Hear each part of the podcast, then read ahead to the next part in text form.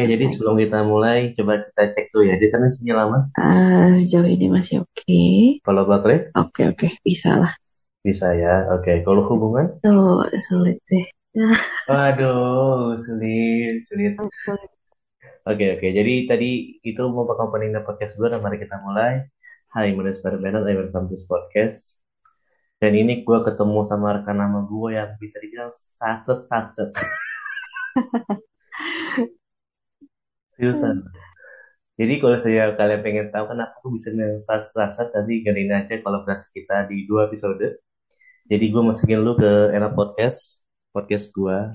Uh, jadi sebelum kita mulai coba lu intro yourself, karena di dulu nama siapa, umur lu berapa, dan sekarang kesibukan lagi apa Oke, okay, thank you. Nah, ini gue nyebutnya apa? Podcast enak ya, atau wah.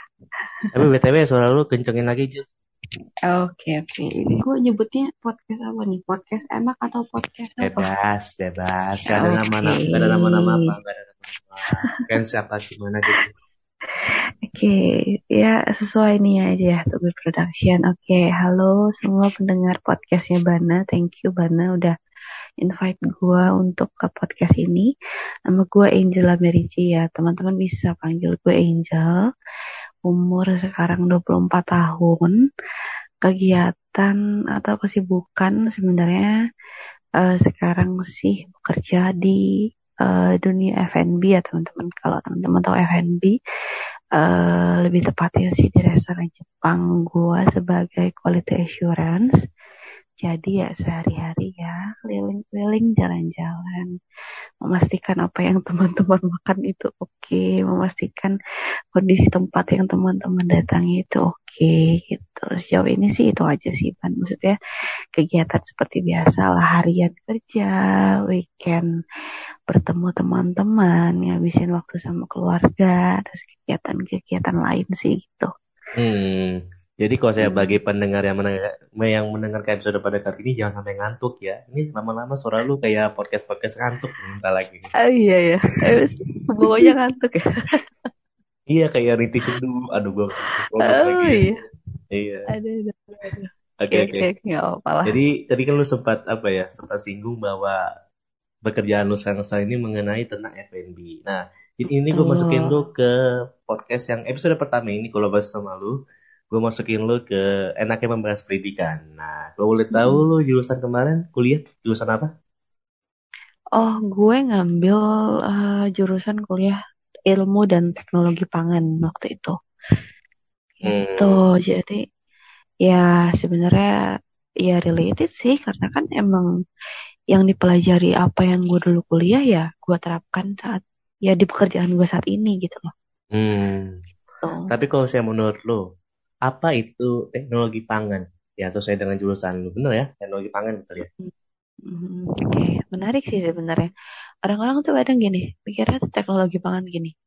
Uh, berarti bisa masak dong, atau misalnya, oh teknologi pangan berarti cuma masak-masak aja ya, cuma bikin makanan gitu-gitu lah ya. Kayak seputaran tuh orang tuh kadang uh, ya mikir seperti itu, eh, tapi nggak masalah karena memang uh, kami di ilmu dan teknologi pangan ya memang mempelajari tentang apa yang uh, selama ini manusia konsumsi keberlangsungan hidup ya ya kalian konsumsi apa makanan ya. Kita selama ini butuh makannya itu yang kami pelajari gitu. Uh, sebenarnya kalau misalnya dibilang mirip dengan ilmu gizi sih enggak. Cuma di ilmu dan teknologi pangan itu mempelajari ya sebenarnya gini apa yang kita makan dalam kita, uh, kehidupan kita sehari-hari ya contohnya misal gini minuman probiotik yang kita semua konsumsi ya tau lah ya apa sih ban minuman probiotik ya kayak ya itulah ya pak minuman-minuman pasaran yang di uh, supermarket gitu-gitu yeah, lah yeah. ya iya. kesehatan nah itu kan ada makhluk hidup di dalamnya yang ditambahkan di minuman itu sehingga menambah ibaratnya tambahan nutrisi yang masuk ke dalam tubuh. Nah, itu tuh bertahan sampai berapa lama sih dengan waktu expirednya itu? Nah, Gimana caranya kita mempertahankan supaya dia tetap hidup dan tetap memberikan nutrisi ke dalam tubuh kita. Nah, itu yang kita pelajari di ilmu dan teknologi pangan.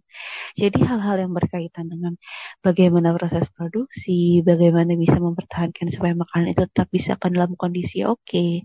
Gimana nutrisi-nutrisi itu dapat tetap bertahan dengan melewati proses produksi, proses packaging dan penyimpanan yang otomatis berbeda-beda di setiap tempat.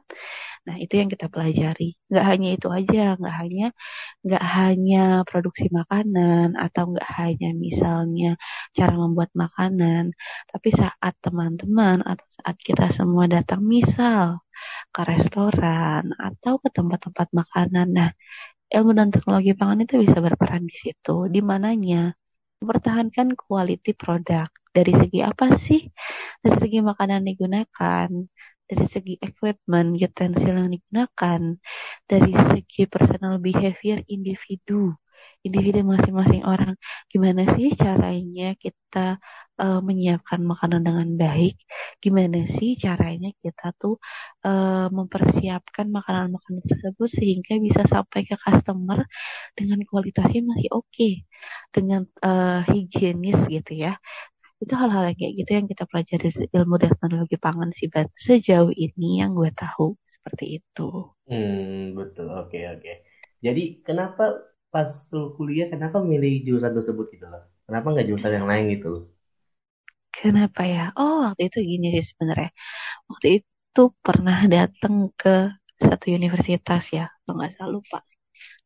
Itu uh, sama presentasi mereka tuh tertarik gitu uh, menarik sih menurut gue bisa dibahas karena yang pertama uh, membahas tentang apa yang kita konsumsi dan itu kan gak bakal habis ya namanya makanan. Kita selalu butuh makanan sampai akhir hidup kita kan.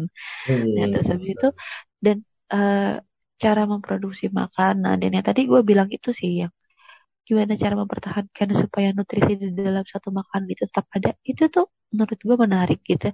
Kita seperti mengeksplorasi seperti bikin sesuatu yang baru buat orang tetap merasa oh selama ini gue tercukupi nih dengan makanan yang gue konsumsi kayak gitu. Jadi gue kayak uh, ini maksudnya nggak bakal habis nih gitu di sini untuk kalian di sini. Jadi gue memutuskan untuk oh ya udah oke okay, ilmu dan teknologi pakan kayaknya gue bisa ambil nih gitu sih ban. Hmm ya ya ya. Tapi btw lu ini udah lulus kan? Udah dong oh. udah dong udah lulus Tahun udah berapa lulus, lulus 2000 ya?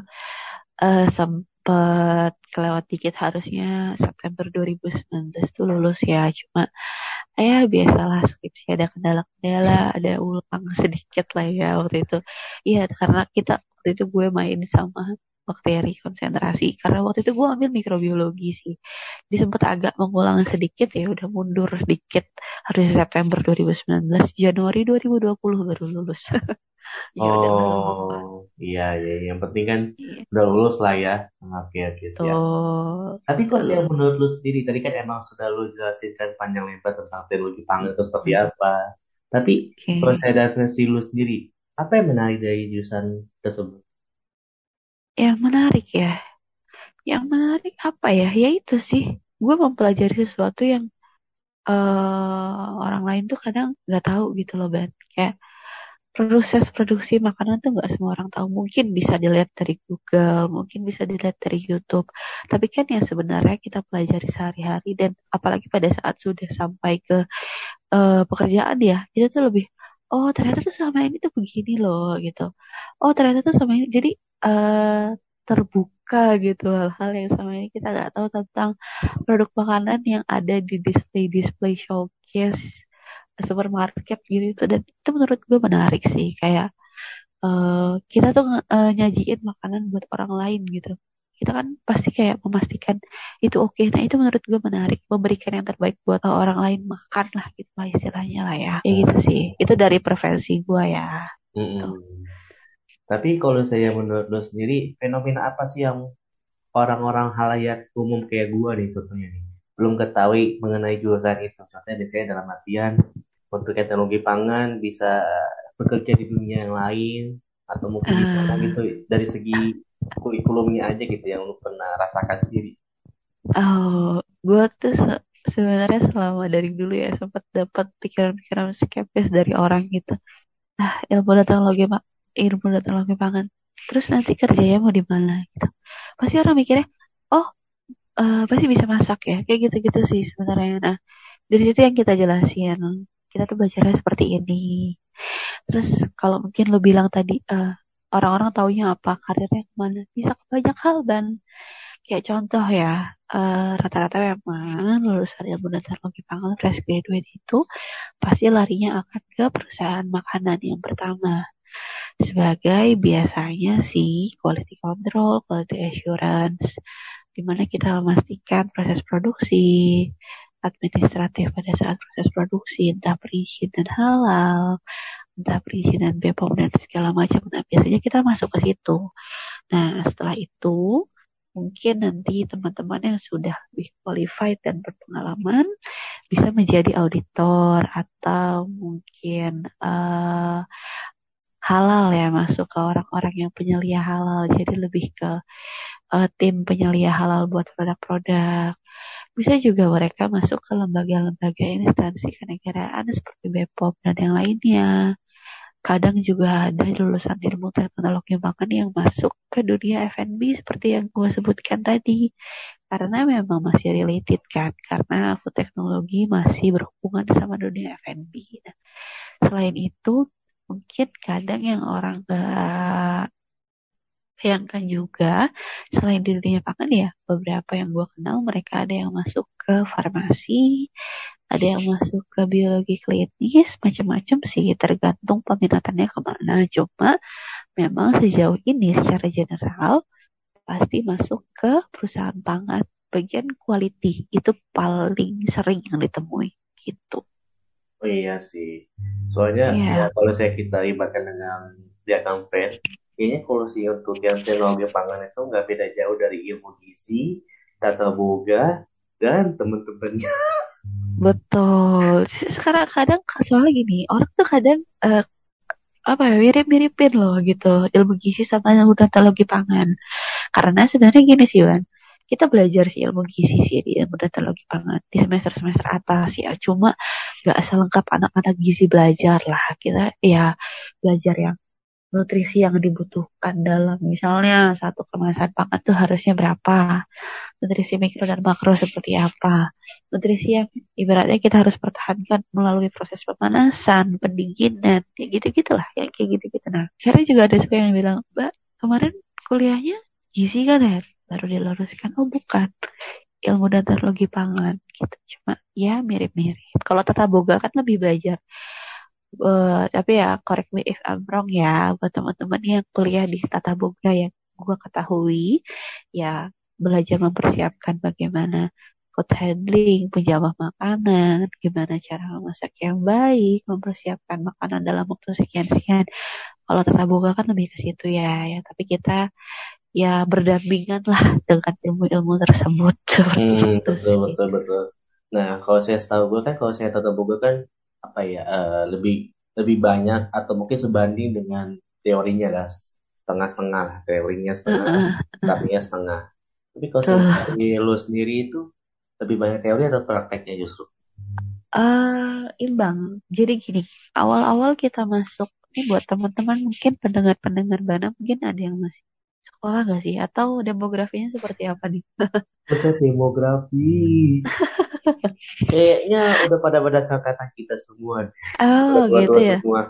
Udah, udah, pada tua-tua ya. Iya kayaknya kalau udah pada tua-tua, kayaknya udah udah mikirnya nggak ke situ ya. Ya mungkin mungkin mungkin ada teman-teman dia dia yang mungkin mampir lah ya ke podcast lo iseng gitu. Ya kalau teknologi pangan awal-awal belajar uh, standar sih. Banyak uh, imbang sebenarnya di semester semester atas. Nanti akan mulai praktikum. Praktikumnya lebih ke uh, rekayasa proses proses rekayasa proses pangan. Kalau yang waktu itu gue dapat itu pengolahan pangan lah, pengolahan pengolahan pangan, terus uh, mikrobiologi pangan, mikrobiologi pangan yaitu misalnya kayak proses pembuatan yogurt, proses pembuatan keju yang butuh-butuh kultur bakteri imbang sih sebenarnya apalagi kalau nanti udah ada kebagian mata kuliah untuk uh, eh, PKL ya PKL atau magang. Nah itu lebih lebih lebih lengkapi lagi gitu. Sebenarnya sama sih. Karena kalau ilmu teknologi pangan nggak praktikum nanti kalau kerjanya kalau menurut gua kalau kerjanya nanti ke bagian laboratori agak susah uh, apa ya menyesuaikan. Karena ya gitu karena kita kita butuh buat pernah uh, belajar ini pernah belajar ini. Gitu jadi ada pengalaman-pengalaman sedikit pada saat kuliah sih gitu kalau gua yang gua alami dulu hmm. di kampus gua imbang gitu. Berarti bisa dibilang semester-semester awal lebih kayak mengarah ke teori, justru yang semester-semester atas itu kayak mulai iya. ke dapur berarti ya. Uh, uh, betul, karena kan semester-semester atas kan diarahin kan konsentrasinya mau ke mana gitu pilihannya kayak gue kemarin ngambilnya mikrobiologi karena ya itu gue tertariknya ke mikrobiologi ya udah jadi praktikum praktikum. Berarti hmm. itu sih bang. Hmm.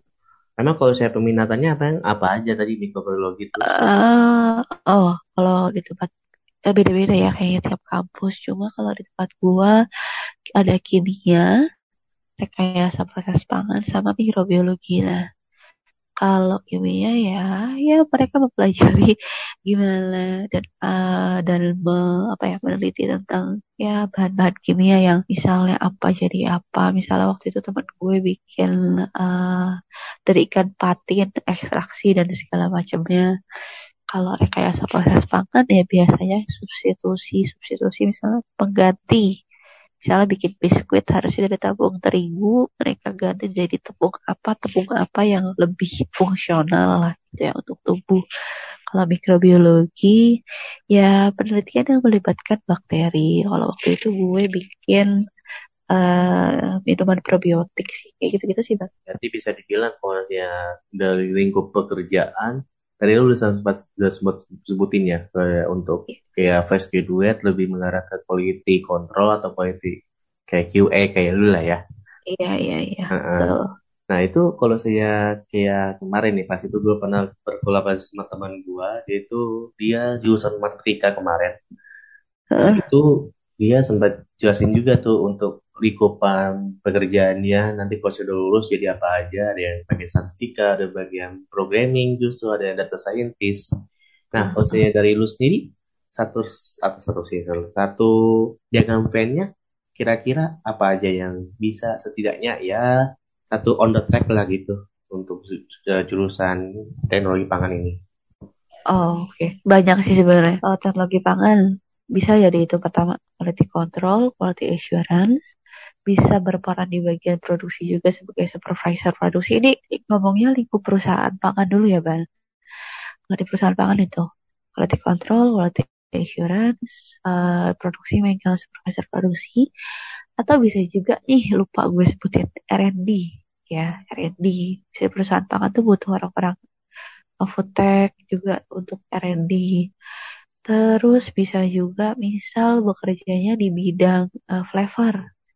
Ya flavor bahan tambahan pangan gitu uh, itu juga bisa jadi flavor list R&D kemudian kalau untuk di bagian administratif misal urus BPOM atau halal itu bisa di bagian regulasi.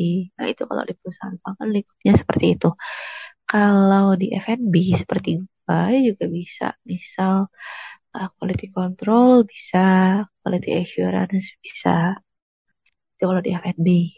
Kalau di lembaga-lembaga audit, ya sebagai auditor. Tapi biasanya auditor kalau memang udah punya pengalaman banyak sih, ada up to five years lah ya kayaknya.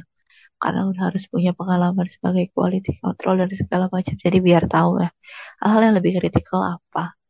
Itu terus bisa jadi juga apa ya kayak penyuluh gitu ya penyuluhan gitu itu biasanya sih lembaga-lembaga instansi pemerintahan juga sering sih butuh-butuh orang food tech buat uh, handling kayak UMKM gitu ya kayak buat training-training gitu terus bisa juga untuk jadi trainer trainer apa misalnya kalau untuk di dunia F&B juga kayak uh, food handling terus uh, trainer halal gitu-gitu. Lebih ke kayak gitu-gitu sih yang related ya sama food tech ya, hmm, gitu. Biasanya kalau orang-orang yang merasa tanda kutip salah jurusan pada kerja kerja di bank. Betul betul betul betul. Tapi tapi tapi uh, sejauh ini oh teman-teman gue ada sih yang memang linjur juga ya. Nggak nggak di dunia pangan tapi mereka masuk ke marketing terus masuk ke data analis ya. Namanya pekerjaan itu preferensi masing-masing dan menyesuaikan kebutuhan siapannya mm -hmm, betul ya, betul termasuk termasuk salah satunya juga gua. Gua juga oh. lenjur gua. Oke. Okay. ya yeah. sebenarnya menurut gue gak masalah sih. Ya menurut gue apa pun yang bisa dilakukan selagi menghasilkan ya. Dan itu jelas. Ya keep going. Sih gak masalah. Yang penting apa? Menghasilkan. Ya kan? Namanya iya karir. sih. ah betul betul. Oh. Oke, jadi untuk menutupi kolaborasi pertama kita pada kali ini, lo coba kasih kesan. Kesan lo selama berkuliah di ilmu dan teknologi pangan itu, bagaimana kesannya? Uh, dan coba kasih, lo coba kasih pesan juga kira-kira bagi pendengar yang mendengar episode pada kali ini setidaknya kayak ya bisa memantapkan diri lah gitu. Kan kalau saya menurut gue ya menurut gue sebagai orang awam untuk jurusan ini termasuk lumayan kurang ya untuk diminati ya bagaimana gue nggak tahu ya. Kesannya menurut gue menarik dan uh, banyak yang bisa dipelajari di ilmu teknologi pangan. Kalau dibilang uh, kurang diminati. Lalu lagi bahkan sebenarnya untuk di universitas-universitas negeri lumayan diminati sekarang. Apalagi banyak perusahaan pangan yang baru buka jadi kalau untuk pendengar-pendengar yang mungkin uh, baru mau memilih pilihan kuliah dan segala macam ya gak usah khawatir.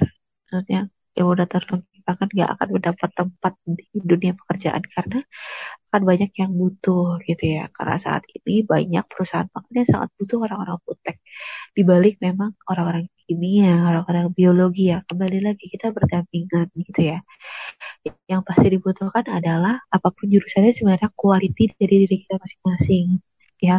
Jadi yakin apa yang kita pelajari itu memang berguna bukan buat diri kita sendiri, tapi buat sekeliling kita itu sih yang pertama. Karena percuma ya ban kuliah 4 tahun, tapi kita nggak bisa ngasilin apa yang kita pelajari dari selama 4 tahun itu buat sekeliling kita. Contoh, lu di perusahaan juga harus bisa uh, kasih feedback dong. Selama lu bekerja, lu nggak mungkin cuma sebagai robot aja, tapi lu juga harus bisa kasih feedback buat departemen lu, buat teman-teman lu. Atau misalnya lu bekerja dalam satu tim lu harus bisa ngasih feedback yang baik untuk tim lu. Apa sih kemajuan yang bisa dikasih? Yang harus bisa dimantapkan adalah itu yakin sama pilihan dan lakukan yang terbaik. Udah itu aja. Saat kalau lu udah yakin ya udah dijalanin aja. Nanti sembari berjalannya waktu akan nemuin yang harus bisa dijalin apa dan yang harus bisa bisa kita improve tuh apa. Karena setiap karir pasti ya ilmu dan teknologi ya dari ilmu dan teknologi pangan ya dari psikologi dan apa pun itu jurusannya pasti akan menemukan kesulitannya masing-masing di pekerjaan. Jadi yang penting jangan lupa untuk terus belajar sama hal baru karena kan tiap hari ilmu pasti berubah bukan berubah maksudnya berkembang ya. Nanti kita pasti harus bisa adaptif sih sama tiap ilmu baru yang kita dapat. Itu sih dari gue Ini kayaknya sebelum kita taping lu harus lu baca-baca buku dulu ya biar bisa dapat quote-quote gitu ya. Apa emang Enggak, dari pengalaman gitu. hidup? Apa pengalaman Pengalaman, pengalaman karena kan ya belum dari sini pernah Oh, gue sebelum di FNB ini gue kerja di salah satu FMCG juga uh, dari produk sih.